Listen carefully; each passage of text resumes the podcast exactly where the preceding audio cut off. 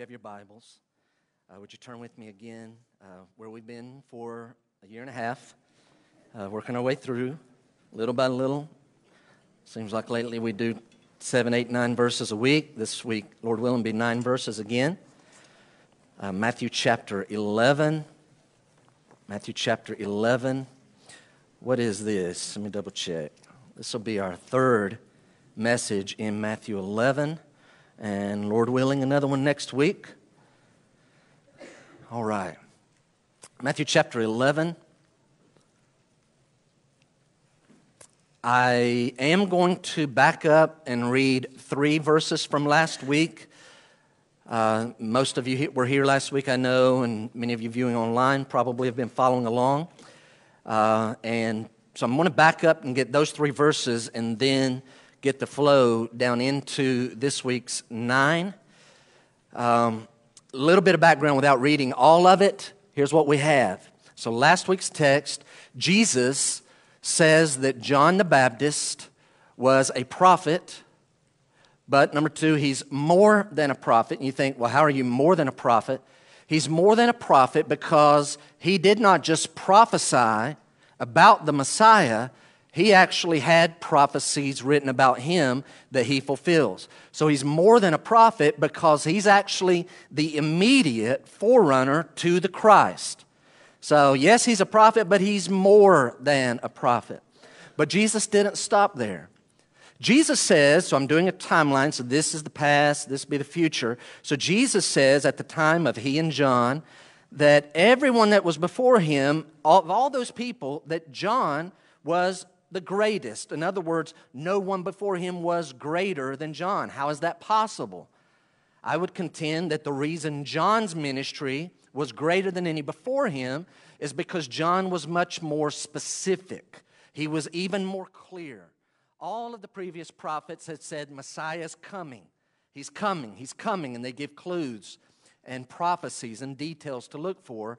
John, his prophecy is that the Messiah is not coming the Messiah is here, and he's that man right there as he points to literally Jesus of Nazareth, the son of Mary and adopted son of Joseph. No one has been so specific, no one could be that specific. Now, notice verse number 13. For all the prophets and the law prophesied until John. I pointed out last week that by Jesus saying that, he's putting all of the Old Testament writers into a category all the prophets prophesied, and the law prophesied about the Christ that was to come up until the time of John. So he's including John with the prophets and the law as those who are prophesying about the Christ. But notice he says, until John. So what he's saying is, John is the last of the Old Testament prophets. So he's in that category. And then we said he's more than a prophet because John is also the first of the New Testament prophets. Look at verse 13 again.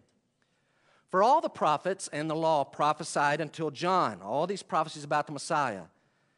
And the second word of verse 14, I think, is one of the key words in all of last week and today's text.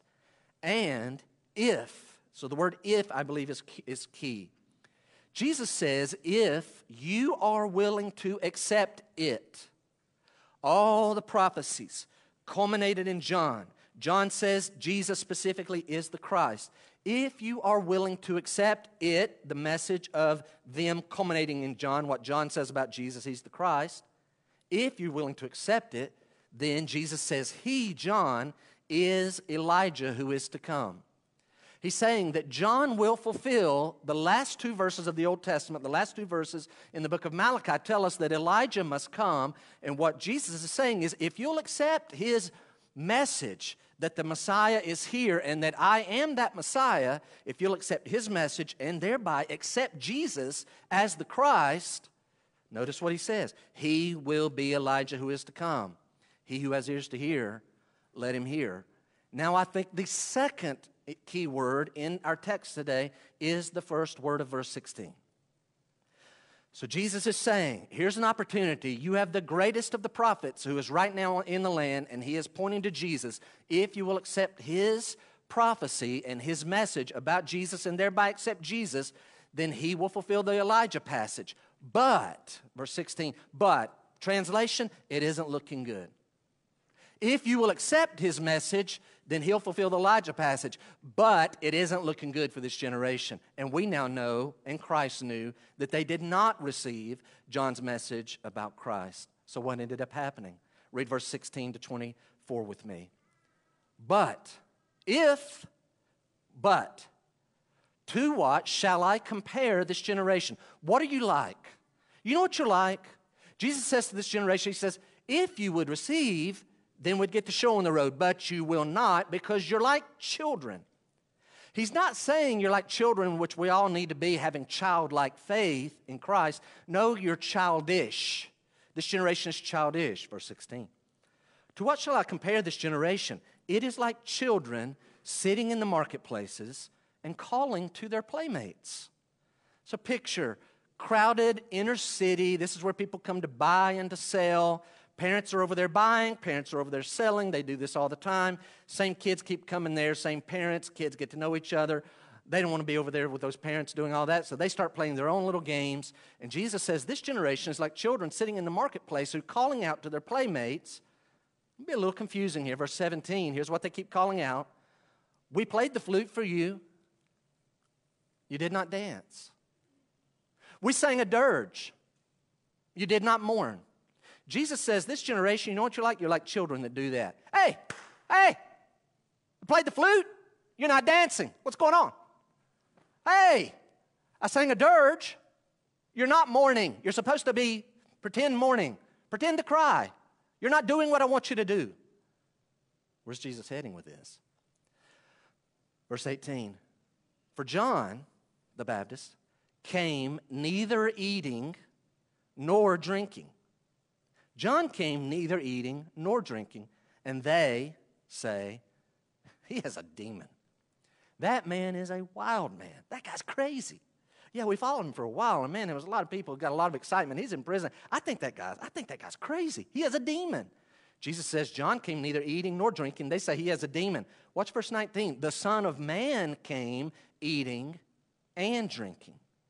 And they say, Look at him, a glutton and a drunkard, a friend of tax collectors, the most hated people in the land, and sinners. But Jesus concludes that. So here's what they're saying about John. He's crazy. He's a wild man. He has a demon. Jesus comes, kind of the opposite of John, eating and drinking. They say of Jesus, look at him, a glutton, a drunkard, a friend of tax collectors and sinners. What kind of person is he? Jesus finishes verse 19 by saying, Yet wisdom is justified by her deeds. It's also been translated in Luke as justified by her children. Now, verse 20. Then he began to denounce the cities where most of his mighty works had been done. Why is he denouncing these cities? Because they did not repent. They had the most of the mighty, his mighty works done, but they hadn't repented. He gets specific. Who are these cities? Woe to you, Chorazin.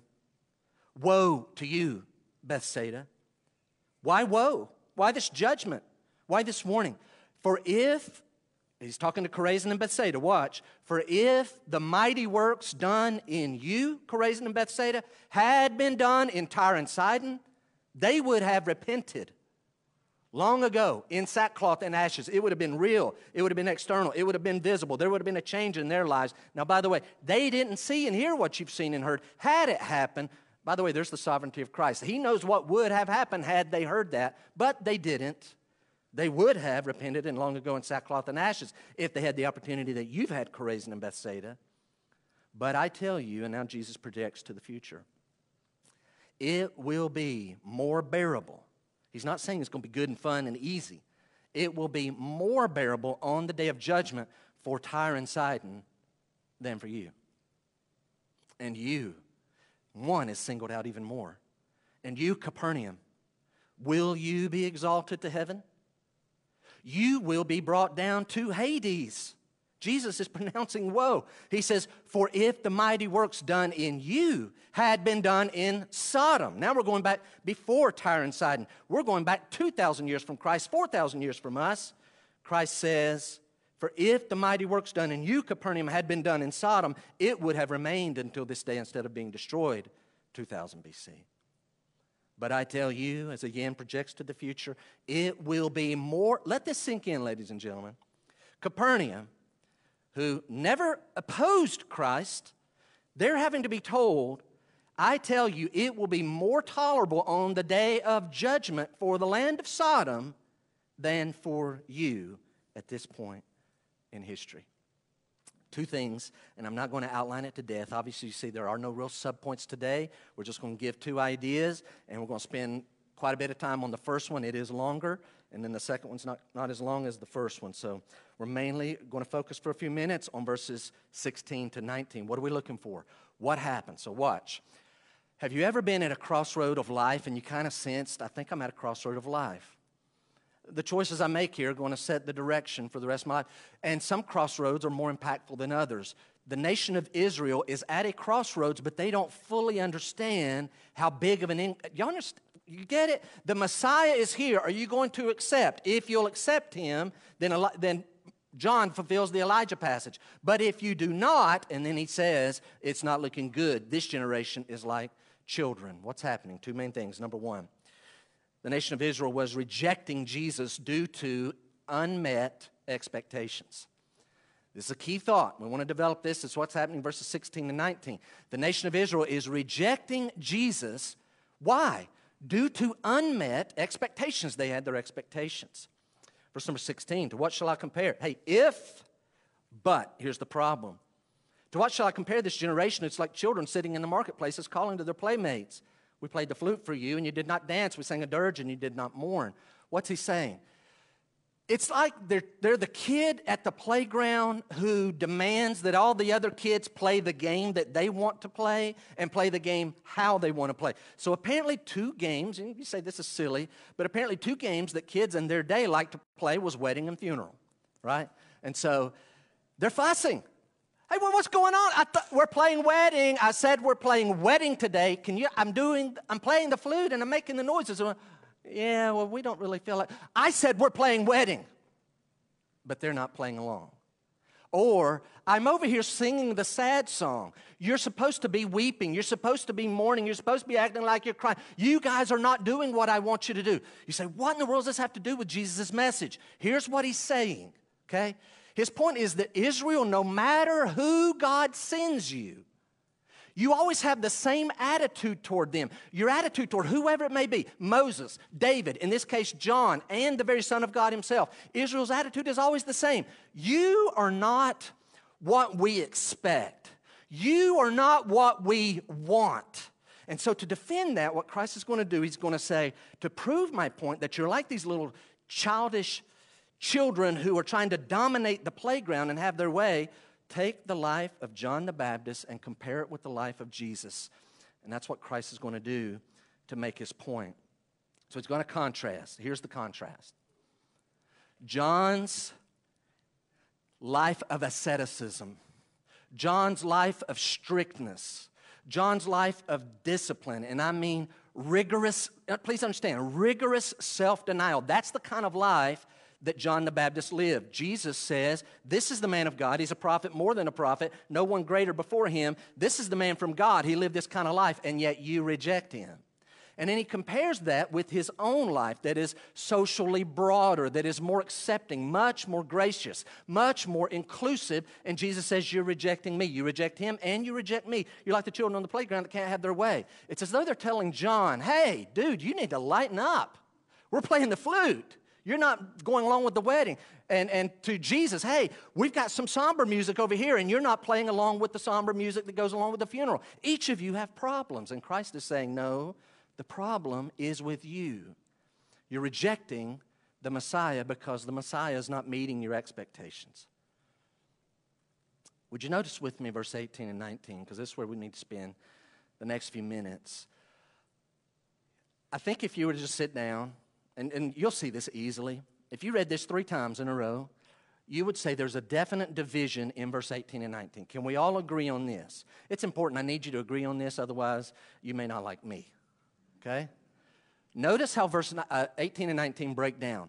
The first part of each verse is Jesus simply saying some facts. The second part of each verse is Jesus saying people's response, public opinion, about those facts.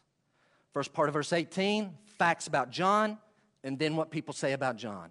Verse 19, facts that Jesus says about himself, and what people have to say about those facts. So, what's taking place? I mention this, this is important, because this is not Jeff Bartlett saying something about the life of John, and this is not Jeff Bartlett saying something about the life of Jesus. This is Jesus who was in that day, knows John and his own life. He says things about John, he says things about himself. What does he say? Look at verse 18. For John came neither eating nor drinking. We know that John the Baptist fasted.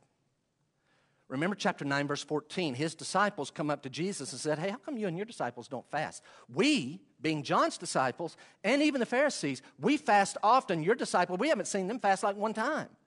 So, in other words, John the Baptist fasted often, and apparently, if he was like the Pharisees, he would have fasted twice a week. Probably, we don't know this for sure, probably Monday and Thursday. Twice a week. All the, here's a man that just every week fast often. And now Christ says, John came neither eating nor drinking. That doesn't mean like literally he never ate or drank. No, he's not eating or drinking certain things. What are those things? Look on the screen. The only other verse that I'm going to have us uh, reference out this morning, I think, as far as I know, is Luke chapter 7. Watch verse 33, or if you want to turn over there, that's fine. It's the same exact setting. Luke is now writing about the same scene. Luke includes more. It's not that Matthew missed it, Matthew just had a shorter version. Luke expounds a little more on what Jesus said. Look at Luke 37 33. Watch this, it's important. For John the Baptist, so literally he's just done the whole children in the marketplace. We played the flute, we sang the dirge, verse 33. What's your point, Jesus? For John the Baptist has come, watch, eating no bread. You say, seriously? This man didn't eat, he didn't eat bread. I'm telling you, he was strict. He was very rigid, lots of self denial, a life of asceticism, a life of isolation. Apparently, didn't live in a house, lives out in the wilderness, wears camel hair, apparently inside out. I mean, just the guy, he probably has a huge beard and he has this, this huge hair because it appears he had a Nazarite vow on, his, on him from the time of birth. And notice that the verse also says, Jesus says, John the Baptist has come eating no bread and drinking no wine. Why? That Nazarite vow means he never ate anything of the vine. He never drank anything of the vine. He was a teetotaler and you say he has a demon. What you don't see, and I should have had it put on, is verse 34 the Son of Man has come eating and drinking, and you say, Look at him, a glutton and a drunkard. Now I'm back in Matthew chapter 11. So here's the comparison John doesn't eat bread. John fasts all the time. John lives isolated in a life of asceticism and rigid self denial. And then there's Jesus. Again, no bread, no wine. And then there is Jesus Christ who comes along and explains that he does eat bread. And we know that he also ate meat. And he does drink of the fruit of the vine. And so there's John, he doesn't. Jesus, come, by the way, Jesus is the kind of person that if someone, if he was invited, and apparently it happened quite a bit, if he was invited to someone's house like yours for a meal, or even what we would call a party, he'd go. Jesus would go. So you have John and you have Jesus. And I think reading what I've read in the New Testament, if we were to be with both of them, probably our attitude toward John would be, wow, you are one more, pre- dude, Man, I get a conviction just looking at you. Your life is so convicting. God is using you. You keep up the good work. I'm going to pray for your ministry. What about Jesus? You want to come over to the house after a while? I'm getting some steaks, and uh, man, I make a good steak, and I play a mean harp. My wife makes the best bread. We're praying for you, brother. Hey, you want to come over for a little while? And Christ would do this. Now, I'm going to read between the lines, but I want you to go with me. I don't think I'm harming it. If Christ were to come to your house, and you're in the kitchen. He's in the dining room, you're in the kitchen, and the table is full of people, and the talk and the fellowship's happening, and you're making his plate. What are you putting on the plate? You say, I'm putting the choicest of the food that we have. This isn't just a guest of honor, this is Jesus Christ in my house. He's getting the best food. And I'm going to give him a little extra portion. And so I think that's what happens. And if that happens, what's he supposed to do?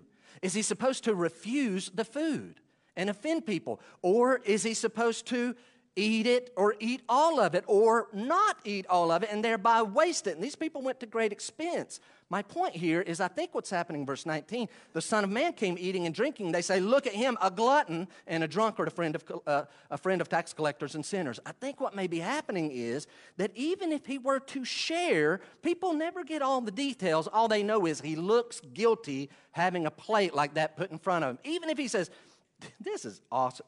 You got to get a piece of this. Get your piece. Get, get some of this. This is tremendous. Get some. Please. Try it. Really, please. I can't eat all this. You got to have some. Pass some down there. Nobody sees that. All they know is this guy gets the choicest of food. He has these huge plates. He is a glutton. And right now we'd move on, and some of you say, Yeah, well, well, not so fast, Jeff. There's something in the text. Is the text saying what it looks like it says? John came neither eating nor drinking. In fact, Luke 7:33, he came eating no bread, drinking no wine. The Son of Man came eating and drinking. Jeff, do you think the Bible is insinuating? Is there a chance that Jesus himself actually drank wine?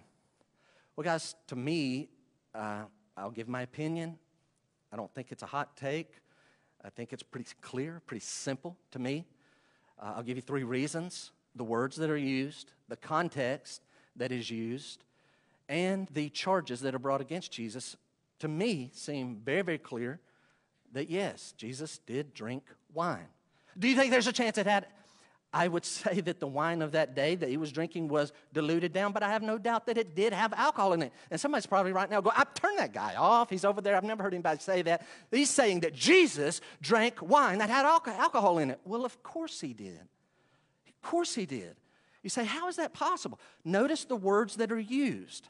He's called a drunkard, which in another portion of Scripture is a wine bibber. The same word wine there is the same word when he goes to the wedding at Cana and he turned the water into the best grape juice he ever had. No, it wasn't the best grape juice merely, it was the best wine. Furthermore, in Ephesians chapter 5, verse 18, we're all told by the Apostle Paul, be not drunk with grape juice. No, be not drunk with wine. It's the same root word, studied out in the Strong's Concordance. Think of the context. John came neither eating bread nor drinking wine. The Son of Man has come eating and drinking. Could he be any more clear? Now, we'll come back to that in a moment. Come back to that in a moment. Notice again at the end of verse 19. Son of Man came eating and don't miss the main point, because right now our minds may start wanting to chase that rabbit trail, and I literally de- deleted a bunch of notes because I was tempted to chase that rabbit trail, and I'm not going to do it. I'm going to try to stay on point. Look at verse 19. His point is the difference between he and John. The Son of Man came eating and drinking. John doesn't eat or drink. Son of Man came eating and drinking. What do they say? Look at him. A glutton and a drunkard. Watch the last part of the verse. A friend of tax collectors and sinners apparently, John the Baptist was a kind of man that as he preached repentance and well known, I mean, notorious sinners who came to hear him preach, he would let them get baptized. And as they would get baptized, he would fellowship with them. Well known sinners coming into John's ministry, he would take them under his wing and accept them. But the difference between John and Jesus is this Jesus would eat and drink and fellowship with well known sinners before they repent of their sin. Why would Jesus do this? As a means of evangelizing these people. So, John apparently doesn't do this. You need to get right with God. And when you do, then we will become brothers in, in the Lord. Christ goes and exposes himself to those people because he wants them to be exposed to him, to love him, to learn from him, and to receive him as the Christ and the Savior. So there's a difference in ministry style between these two men. Unfortunately, the accusation, the wrong accusation of people, is because Christ is willing to do this, they assume he's condoning their sin. He must be okay with it. No, he's not okay with it. He's a friend of tax collectors and sinners, and all of us should be grateful for that because we are all sinners. And the Lord was a friend to us in our sin. So, what about these charges? The charges against Jesus are look at him, a glutton, a drunkard. False, false. Friend of tax collectors, true. Friend of sinners, true. So they're right on some things, and wrong, wrong on some things. If you're taking notes, here's what we know. We know that the charges against Jesus and John were false. How do we know? John did not have a demon. Why? He couldn't have. The Bible says that John had the Holy Spirit. He was filled with the Holy Spirit from birth. I don't know how to understand that. I just take it what it says. John was filled with the Holy Spirit. He couldn't have a demon and be filled with the Holy Spirit. John goes around sincerely preaching, proclaiming, confessing that Jesus is the Christ, Jesus is the Son of God. According to 1 John chapter 4 verse 15, no person can do that, but that the Holy Spirit is causing them to do that. No demon would allow John to preach such a message. John did not have a demon. You say, what about these charges of Jesus being a glutton and a drunkard? Once again, false charges. How do you know, Jeff? because those are sin. Jesus could not have been a glutton. Jesus could not have been a drunkard because those are both sin. Catch what I'm, what about to say. It is not sin to eat food, it is sin to eat too much food. Similarly, got that? Everybody in here will go, oh, yeah, that, I agree with that. It's not a sin. No, it's not a sin to eat food. It's a sin to be a glutton. Yes. What about the drink situation? It's not a sin to eat food, it's a sin to eat too much food. I cannot, in good conscience, stand and sincerely and honestly proclaim that it is automatically sinful to drink alcohol. Right now, I know I'm making a lot of people uncomfortable. Somebody's going, finally, a conservative Bible teacher in the South that'll tell people, what, okay, Hang on. We're going to talk to you in just a second. We're going to talk to you in a second. You say, Jeff, why can't you stand and say that it's automatically sinful? Because this book never does that. And some of you right now are going, you're thinking of passages. When I'm thinking of passages in Proverbs and this and that and the other, hang on. What you're t- thinking of is warnings against the dangers of alcohol. You are not coming up with a prohibition that says it is automatically sinful.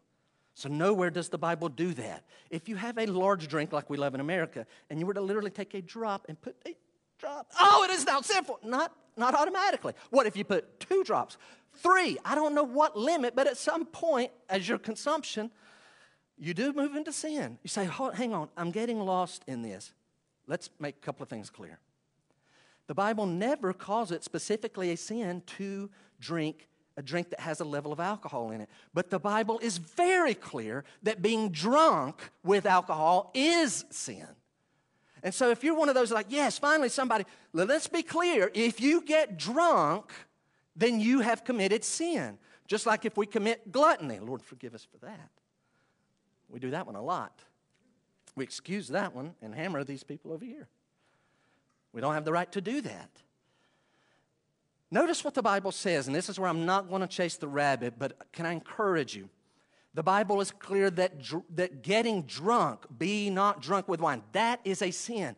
But say, what does the Bible say? The Bible repeatedly warns about the dangers of alcohol and about the great power of alcohol and how you can ruin your testimony and your chance to be a witness and minister for the Lord. For that reason, I am a teetotaler. I've never drank in my life. I don't condemn you if you do.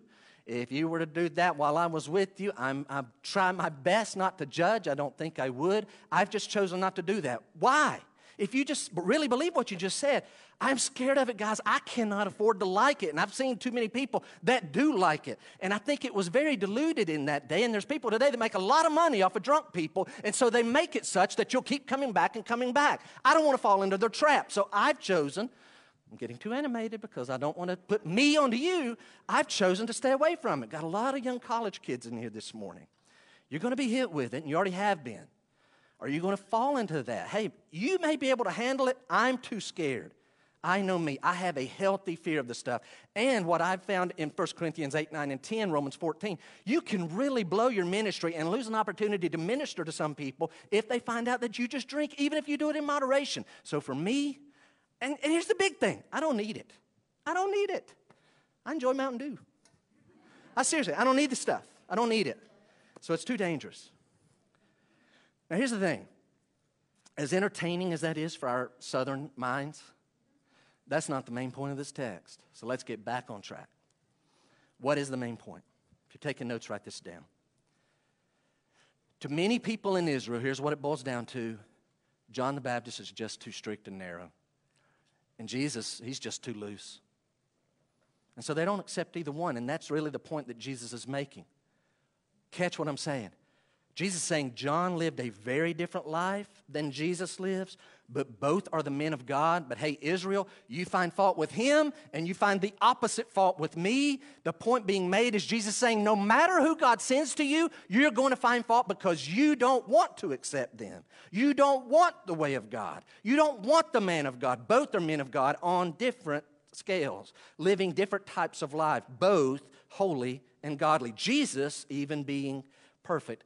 Can I chase a real quick rabbit since I chased the other, other rabbit? Let me hit this one real quick, real quick. You know who this reminds us of? It's like those people who are in cities and towns like Anderson that have lots of churches that teach and preach the Bible. There's lots of churches in our area that teach and preach the Bible. We're not the only one. But have you ever met somebody, they've been in a, a town like Anderson? Maybe you've met somebody literally here they've lived here four or five years, and you get to ask them about their church home, and they'll say, Oh, yeah, I haven't been able to find a, a good church. What? Yeah, I hadn't been able to find a good church. And when you start prying just a little, like, how's that even possible? And by the way, they, they've quit, quit going. That's the real problem. They just quit going. Here's what you find. Oh, yeah, yeah, that, that, well, what about that one? Yeah, they're, they're too big. Well, what about this one right over near your house? They're too small. Hold on, is it too big or is it, which is it? Well, what about this one? Too many old people there. All right, well, what, what about this one? Too many young people. They got kids running around. This is, ah, nah. What about that one? Oh, they're too strict. What about that one? They're so loose over there. Anything goes. Well, what about this one? It's too loud. That one, everything's too quiet. I can't hardly hear. What about this one? This one's great. It's got so many programs, it's overwhelming. Well, then what about this one? They don't have anything going on for my family. Well, what about this one? Uh, they're too starchy and stiff in their dress. What about that one? Nah, they're just like so casual. What about this one? Their music is just too starchy and too high churchy. What about this one? They're just not serious in their worship. Well, what about that one? They don't have the right Bible. Guys, what if you just admit, I don't want to hear from God? I don't really feel a great need to worship God with his people. I don't want to give to God, and I don't want to serve God. Just call it what it is. Quit pulling up. I can't find a church in Anderson County. Hogwash. Come on. There's a good southern term for you. Notice the end of verse 19. In essence, what Jesus is saying, the last little sentence is hey, Israel, you may not accept me, and you may not accept John, but God the Father does, and all true believers will. Wisdom is justified by her deeds. Wisdom is just, what's it say? What in the world does that mean? What Jesus is saying is just give it time and get the whole story. And what you'll find is John and his life, and me and my life, when it's all said and done, and you compare it to the Bible and compare it to the scriptures, and you see the kind of disciples that we end up leaving behind, it will become clear that two men of God and the very Son of God Himself lived among you. You reject us now, but we're not rejected by the Father, and we're not rejected by God's people. Before I, I told you we'd be a little longer on this first one, can I make two more points? First one's very, very quick. John, strict Jesus broader. What does that teach us? One of the things the Lord has shown me even more over the last five, ten years, God uses, I'm not going to say all kinds of people, that's not true. God, hear me well, God uses various kinds of people various kinds of personalities, various kinds of methods, and various kinds of ministries to spread the exact same gospel. All types. He used John in his strictness, and he uses Jesus, the Son of God, in his more openness, more inclusiveness, more graciousness. John very narrow, Jesus broader. God uses all types of those, many kinds of those you guys understand there are some people, and I get it, there are some people in Anderson County that though we preach and teach the truth here, literally, I'm, I'm going to be just honest, my accent, my Western North Carolina accent, my mannerisms, my voice, my mouth contortions There are some people be like, I, I, I tried. I never heard you say that. I just, I can't get anything from that guy. I get it. And they receive somewhere else. But there's other people going like, they're doing the Lord's work. I just, I don't really get anything out of that. I kind of receive more from this. Why did the Lord do that? Because we're different. And so the Lord uses different types of people. And then the last thing before we hit this second point, can I just try to hit the nail on the head right quick? Verse 16 and 19. I hope you'll get what I'm about to say. This is a passage about control freaks. That's what it is. To what's this? To what shall I compare this generation? It's like children sitting in the marketplace calling their playmates, "Hey, we played the flute for you, sang a dirge. You're not doing what we want." It's about control freaks, and y'all know what I mean by that. These are people who want to run other people's lives, and other people have to do it the way they want it done. And some of you are like, "Yeah, I've met people like that." I've kind of concluded some people become control freaks, apparently, based off verse 16 and 17. Some are just born that way from the time they're a kid. It's pretty apparent early on. Uh, oh, look at the playground every day. She always runs things. She's the control freak. Okay, uh, we get it. And some of you are right now thinking, yes, there's somebody in my life like that, and they always try to run my life. I don't like control freaks. Okay, I'm, I get it. We're all control freaks. You say, what? I think this is the point. Every one of us want to have control of our own lives. We all think we know what's best. We all think we know what is true. You say, no, not me, Jeff. Okay, hang on. I need you to go hypothetical. Pretend. Pretend. What if you were sovereign? What if you were all powerful? You, not God, you were all powerful. You were sovereign. What if you had all resources? Here's my question Would your life look just like it looks right now? And some of you thinking, well, no. I'd get rid of that, and I'd get rid of that, and I would take that out of my life, and I'd add a whole lot of that, and I'd bring this into it, and I'd want some of that. Do you know what we're saying? God, I could run my life a lot better than you. You're kind of blowing it. You don't have it the right way. If I were in charge, here's, and I'm guilty. I'm guilty. I want to be a control freak over my own life. You know what the Lord is trying to tell us in this text? Hey, everybody, your ideas are not always right. In fact, they're often wrong when it comes to God and the ways of life and the ways of eternal life. He, what he's saying to us in this text, as long as you have your hands on the wheel of life, you are headed straight for hell. It is not until you realize, yes, Jesus did not meet our expectations, but that's okay. The only way to get to heaven, the only way to eternal life is to forsake our ideas and get on board and accept God's ideas. That's the only way. That's the only way. You got to stop being like these kids in verse 16 and 17 and start adopting God's ways. If you're taking notes, here's what we must do. Here's the point we must learn to let God define what is true about Himself, about His plan, about His Son, about how He saves us. Let God define what is true about the way He operates the universe and operates the world and operates things in our own lives. We've got to let God define the truth and forsake our preconceived notions. How does He do that? That right there. God does define the truth in this book. So here's key. Does this book, this Word of God, does it tell us all there is to know about God? No, no, no, no, no. It doesn't even begin. God is infinite. But what this book does tell us is everything that we need to know about God to have an abundant life now and eternal life in the future and how to please the Lord. It gives us all of that. So, just before we hit our second point this morning, this is important. What do you do? And I really mean this. I want, I want us all to, to really deal with this. What do we do when we read the Word of God, and if you will read it and study, I'll promise this is going to happen. You will discover things that you don't like or that you wouldn't do it that way. What do you do when you encounter parts of the Word of God and learn things about God that's just, just not your favorite thing? Do you accept it? Your response to those sections of Scripture are crucial. We have to avoid our own way of thinking. We're, come, we're brought into this world, and then we're persuaded by the world and the culture and logic that if I'm going to go to heaven, then I need to perform. And along comes the Lord and says, That will not get you to heaven. You have to forsake that way of thinking. Guys, if you are not willing to let God be God and take Him as He is, then you're not going to get the real God. You want the real God, or you want the made up, forced, faked, constructed God that you and I often create in our mind. We've got to forsake that. Jesus says the only way to be saved is to acknowledge your sin. Like literally, you got to have a conversation with God.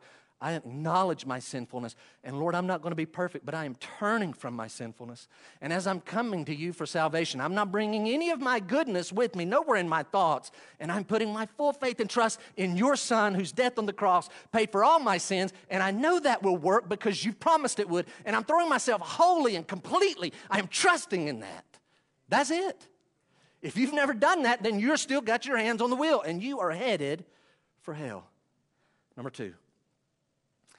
Not only was Israel guilty of rejecting Jesus because of unmet expectations, but they were rejected by Jesus for not repenting. They're rejected by Jesus for not repenting. Look at verse number 20. Then he began to denounce the cities where most of his mighty works had been done because they did not repent. If I'm reading that literally, and I take it literally, do y'all know what that says? Most of the miracles. If you were to take a map and go and just point, this is all the places where Jesus did various miracles as we study the New Testament. You could put a dot on three little, little cities, or maybe not small, three cities on the northern end. So you have the Sea of Galilee, then you have the Jordan River, and then you have the Dead Sea, right? So have all of that. Up at the northern end of the Sea of Galilee, you have these three cities that are, are within a day's journey of each other. If you took all the other parts of the map, all the other miracles, and you took only what happened in these three cities, most of his mighty works were done in those three cities. That tells me that there's a lot, as John in his gospel said, if we were to write everything that Jesus did, the world could not contain the books. So, in other words, we only really have of those three cities what happened in Capernaum. We don't know the details of Chorazin and Bethsaida. All we know is those are the three places where Jesus did most of his miracles. And here's what we know. By the way, chapter 8 and 9 that we keep hitting those over and over and over, that's mostly Capernaum. Here's what we know every time Jesus did one of these mighty works, it proved he had power, all power over all disease, over all demons, over all disasters, and over death itself. He has that. And yet, how did people respond? He said, Well, Jeff, what I've read is they come very large crowds, enthusiastic crowds. It's awesome. Man, people were just following the Lord. They were enjoying the blessings. They were listening to the teaching and the preaching. True. Problem? They never repented. They never repented. They saw the mighty works of God, but they never repented. Look at verse number 21. Woe to you, Chorazin. Woe to you, Bethsaida, for if the mighty works done in you had been done in Tyre and Sidon, they would have repented long ago in sackcloth and ashes. What is woe? Woe. If you're taking notes, write this down. Woe is a warning that judgment is coming, and its purpose is to prepare you for that judgment. In essence, it's a warning turn. Hey, judgment's coming. Prepare for it by turning so that God will not judge you. Woe to you, Chorazin. Woe to you, Bethsaida. You've seen all these miracles that I've performed and you've not repented. It hasn't really affected you. You're very informed. You enjoy my blessings. I've eradicated sickness and disease. You enjoy all of that, but you've yet to repent. Had Tyre and Sidon had what you had, they would have repented long ago, deeply, in sackcloth and ashes. Can I just hit real quickly Tyre and Sidon? You say, what in the world is this Tyre and Sidon? 360 years before this, Tyre and Sidon were destroyed. Very quickly, hang with me. These were two ancient Phoenician cities, coastal cities near the Med- on the Mediterranean Sea that were very, very powerful. They were mainly known. Give me, let me give you a list of things they were known for. So track with me. They're known for Baal worship. They worship idols. They oppose God. They are idol worshipers. Demons are behind those idols. They're worshiping demons, pawning themselves off as the god Baal. They are demon, devil worshippers serving a false god and idol. They are known to threaten God's people back in the Old Testament and mistreat God's people, but they're also known for this. Their cities were beautiful. And they had this thriving economy. And they have loads of wealth. Wait, this sounds familiar. Yeah, wait. Beauty, thriving economy, lots of money, powerful military. Because they could take that money and hire mercenary soldiers from other countries. But the big kicker was they had the best navy in all of the Mediterranean Sea. And of Tyre and Sidon, particularly Tyre was very arrogant. They would kind of just boast and prideful claims that no one could ever defeat them. Why? They had an ace in the hole. See, their city was built on the edge. From your perspective, how do I need to do this? Yes, from your perspective, over here's the land, here's the Mediterranean Sea. They're built right on the edge of the Mediterranean Sea, but the ace in the hole is they have this little island portion to their city, just a half mile out. Remember, they have the best navy in the Mediterranean Sea. And this little island has a, a wall all the way around the city that literally comes up to the edge of the sea.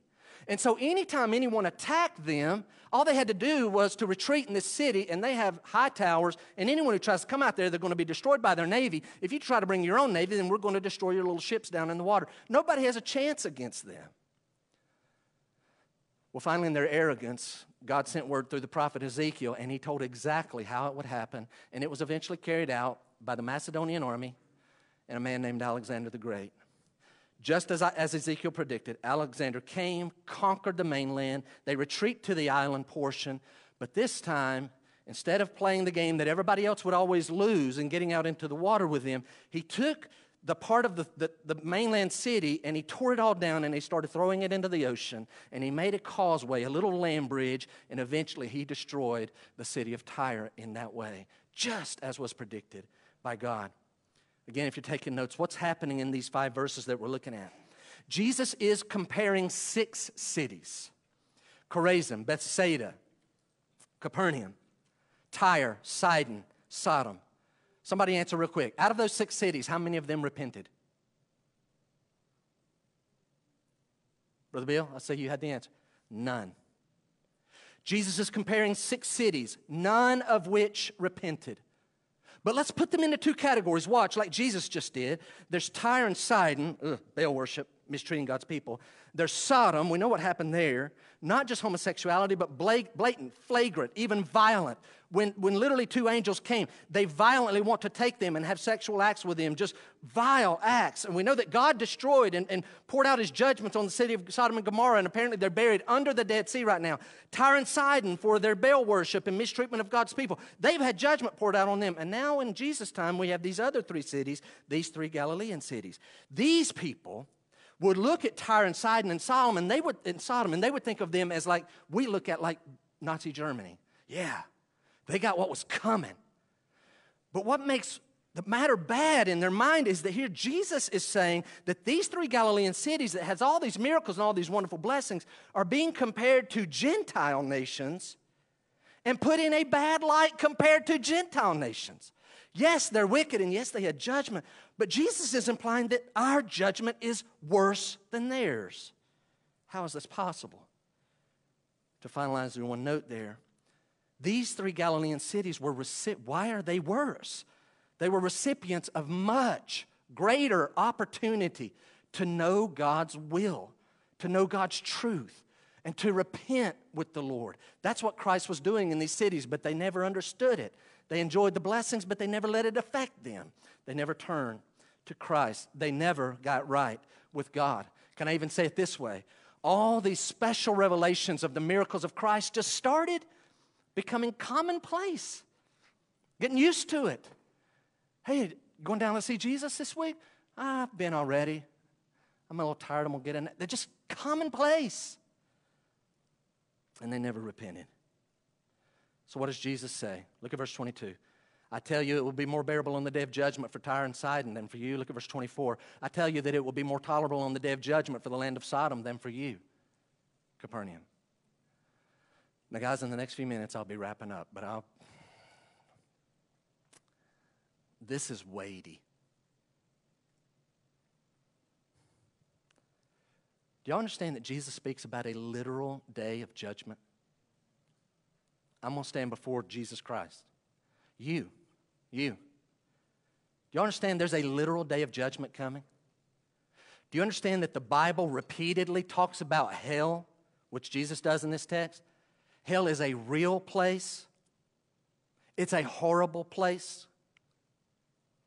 When it's thrown into the lake of fire, hell will be thrown in the lake of fire. Watch, it's an eternal. You understand there's a real day of judgment coming, literal, and hell is real and it's horrible and it is eternal. But you know the main point of this text that he's telling these three cities is that not only are all of those things true about hell, but hell has degrees of torment. I'm not saying this is how it's laying out, but it's almost as though there's upper level, lower level, and lowest level of hell. And what he's telling these people in Capernaum, Chorazin, and Bethsaida, you're not headed to this upper level. You're headed to the lower levels of hell, lower than these three cities that you look down on. But we thought they were bad. They're really sinful. No, you are more sinful. You are more guilty. Why? Because if you're taking notes, this is a very important note. Those who have been given more spiritual light and still reject Jesus, like Chorazin and Bethsaida and Capernaum, those who've been given more spiritual light and yet still reject Jesus will be judged more harshly. They'll be judged more harshly. What a thought. Let that sink in. Those who've been given more spiritual light, Capernaum, you're the worst in the bunch, Capernaum. Hell's going to be the hottest for you out of these six cities because you've had even more miracles. Jesus made Capernaum his headquarters. The Son of God headquartered out of you for two and a half years, and you enjoyed it, but you never repented. Hell will be worse for you, even than for Chorazin and Bethsaida, and much worse for you than Tyre and Sidon and Sodom. J.C. Ryle writes the following Please hear this. On that note, those with more spiritual light judged more harshly. Ryle writes Surely these words ought to make the ears of everyone tingle who hears the gospel regularly and yet remains unconverted. How great is the guilt of such a man before God! How great is the danger in which he daily stands. Watch this line, it's convicting. Moral and decent and respectable as his life may be, he is actually more guilty than a miserable inhabitant of Sodom. Let me say that line again. Moral. No, no, Jeff, you don't understand. I'm a more, I hear the gospel all the time. I've just never received Jesus as my Savior. I'm still kind of researching it out. I'll make up my mind one day. I'm doing, I'm living a good life. Moral and decent, as respectable as his life may be, he is actually more guilty than a miserable inhabitant of Sodom. Write this note. What Jesus is teaching, and by the way, let me preface this. This is important. Jesus is the only way to heaven. That's it. You understand? People that never hear about Jesus will not go to heaven in our day. For the last 2,000 years, the way to heaven is putting your faith and trust specifically in Jesus, not just believing in God. With that being said, write, write this. What Jesus is saying, it would be better to have never heard of Jesus than to hear and ignore him. Better to have never and he's the only way to heaven. You say, hang on, now hold on. It would be better to have never heard than to hear and ignore. You thought I was going to use the word reject. Maybe you reject. Or maybe you're like, well, I haven't rejected or accepted. You're ignoring him. You got to deal with Jesus. You have to deal with Jesus. Your eternity is depending upon it.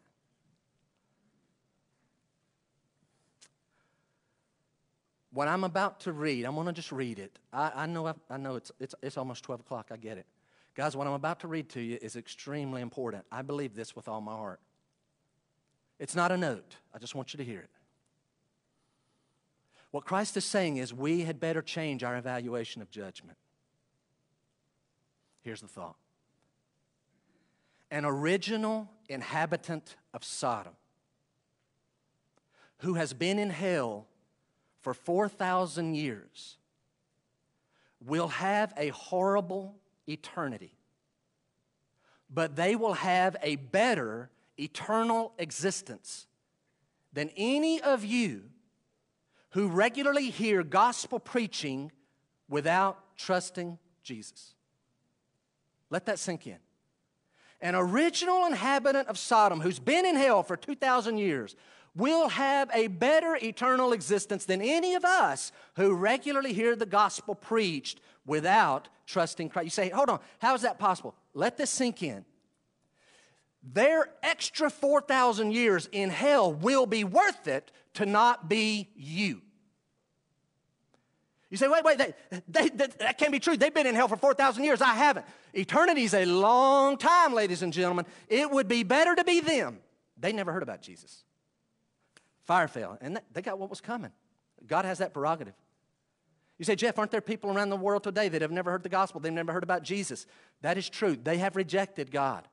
They may not have rejected the name of Jesus Christ, but they have rejected God. And if they die in their sins, they will go to hell. What this text is saying is if you have heard the name of Christ and the gospel of Christ repeatedly or even once, hell will be worse for you. It'll be worse for us than Capernaum. Why? We have a completed Bible. We've got it. You understand? Last note, I got to move. History. So we got this woe, Chorazin, woe on you, Bethsaida, woe on you, Capernaum. Study history, I challenge you. Here's what you'll find history shows and proves that when a civilization rejects God to wallow in sin, the choosing to wallow in sin, reject God, so what's going to happen? Judgment inevitably comes every single time, and usually in an unexpected fashion. Let that sink in. When a civilization of people reject God, choose to wallow in sin, judgment inevitably comes every single time, and usually in an unexpected manner. Jeff, why are you saying that? Those of you who've been here for four years, you know that I am not a person that hammers on what I'm about to say. I was taught by a tremendous pastor, and he did. He was very balanced in his teaching on the second coming of the Lord. He always taught that it could happen at any moment. But he never led us to believe that it was always like, has to happen right now, has to happen, has to happen. I know a lot of that kind of preaching takes place. I wish he was here today. I would love to have his take. Said, Jeff, what's your point? A civilization that rejects God and chooses to wallow in sin, inevitably the judgment comes every single time, usually in an unexpected fashion. Here's my thought I believe God is warning many, many nations in 2020 about judgment that is about to come. I really believe that. And I've not been one that's preached that all my life. Luke 21. You want to go read it? Go read Luke 21 and just start checking items. Just start, go read Luke 21. You'll, you'll see what I'm talking about. I believe God is warning many, many nations. But guys, I believe that at the top of the list of nations being warned must be, it must be the United States. You say, why is that? Because truth is all over our television. I know there's a lot of falsehood. It's all over our TVs. It's all over the radio. It's all over the internet. It's right around the corner on Sunday morning. Bibles abound in the United States. God has blessed us with probably more truth than any other civilization in the history of the world. What are we doing with it? We're flaunting our sin. If God is warning nations that judgment is right now about to happen, we've got to be at the top of the list. So here's the question since it will be worse for the United States than it ever was for any of these six, six nations, these six cities here in Jesus' text, then where do you stand? Where are you as an individual? We need to beg and plead God to show some more mercy, and we need to plead with this nation to turn back to God. There needs to be a movement back to God, but you had better be checking yourself and make sure because Jesus isn't playing games. The Son of God has prophesied this will happen. Would you bow your heads just for a moment this morning? Would you bow your heads with me this morning? It's not a time to start thinking about lunch or afternoon activities. This is a time for us to really bring the Holy Spirit even more in focus and God the Father and the Son. Lord, what are you trying to teach us specifically, us from this text? Can I ask you a series of questions? Answer in your heart. What has shaped your ideas of God? Like answer in your, in your heart. Serious question. Self, what has shaped my ideas about God? What has shaped, ask yourself, what has shaped your ideas about eternal life, how to be saved? What has formed that? Can I ask it another way? Have your ideas about God and about how to be saved, are they connected to like specific passages of Scripture? Be honest. What comes to your mind? You say, I think this is how you get saved. What Bible comes to mind? Or is it just your feelings? Is it what society has been telling you or what you would like it to be? If it's anything other than the Bible, you're on very shaky ground. You say, well, some of the Bible, what it says, I don't really like that. Okay. Jesus didn't meet expectations of people, but he's still the Son of God. He's the only Savior. He's the one. There will not be another. You must take God as He is if you want the real God. Otherwise, you can fabricate your own God and fool yourself, and you'll end up like these six cities that we read about. Second question. It's just hypothetical, it's a guess. Had you lived in Jesus' day, would you have believed? Would you have been one of the ones that believed and repented? Or would you be like the majority? I dare say all of us are answering because we're very favorable to ourselves. Oh, if I lived back then, I, I, would have, I would have believed in Jesus. I would have followed him. Well, if that's your answer, then, Lord willing, you'll have the right answer to the next question, but I need you to be honest. Here's the next question Have you, this is yes or no, have you as an individual ever confessed your sins to the Lord? I mean, a conversation with God and repented of your sins. Have you ever, in that context, like fully trusted, I mean, relied? I mean, you are depending only on Jesus' death on the cross. Have you ever, and if you're saying, yes, yes, that's me, I've done, when did that happen? Have you ever taken Jesus of Nazareth as the Lord, as the Christ, and as your personal Savior. I mean, you've gone all in on Him. When did you do that? If you're not thinking of a time or knowing that I know 100% I'm trusting only in Jesus, then you're on shaky ground. I need every person, all of us who've heard the gospel often, take time right now. Be sure, because Jesus says that a literal day of judgment is coming. If you're saying, I, I've never done that, literally, right where you're sitting, literally, bring God into focus. He's real. He knows every thought that you have. Why don't you, literally, right now, can you do this from your heart? All strings being cut loose from your old life and yourself, and just you giving yourself over to the Lord. Can you right now tell God, God, I am a sinner. I'm sorry for all my sin. Tell Him. If you've never done this, do it right now. God, I've made a mess. I have just lived opposed to you. I've, I've, I've broken your laws. But don't stop there. Listen to these verses. The Word of God says, if you believe in the Lord Jesus Christ, you will be saved. The Word of God says, this is God's promise, whoever will call on the name of the Lord will be saved. God says, if we'll confess our sins, He is faithful and just to forgive us and to cleanse us from all unrighteousness. God says, listen, that's what God says. He says, I so loved you, the world, that I gave my only begotten Son, that if you'll believe in Him, you will not perish. You'll have everlasting life. Will you believe in Jesus? God says, if you will trust Him, then He is bound to save you right now as you sit and talk to the Father. Do it now. Christian, just a quick word with us. We got to take God as He is. I'm just wondering, and this may be for one person. Maybe that one person, you'll know who it is as soon as it happens. Is there something about God that you may not really like, but you know it's true. And it's time to accept it. And even praise Him for how He is. You may even have to, by faith, God, I, I don't even know how this is good, but I believe you are good and your word is clear. Uh, can I give you a hint? Maybe there was something in today's text, and your first thought when you read it's clear as day. Your first thought was, How can I explain this away? I don't like that.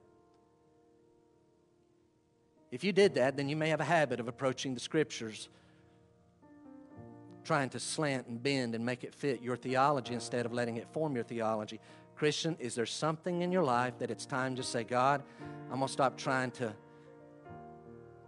form you into what I want you to be, and I'm just going to accept you, the real God?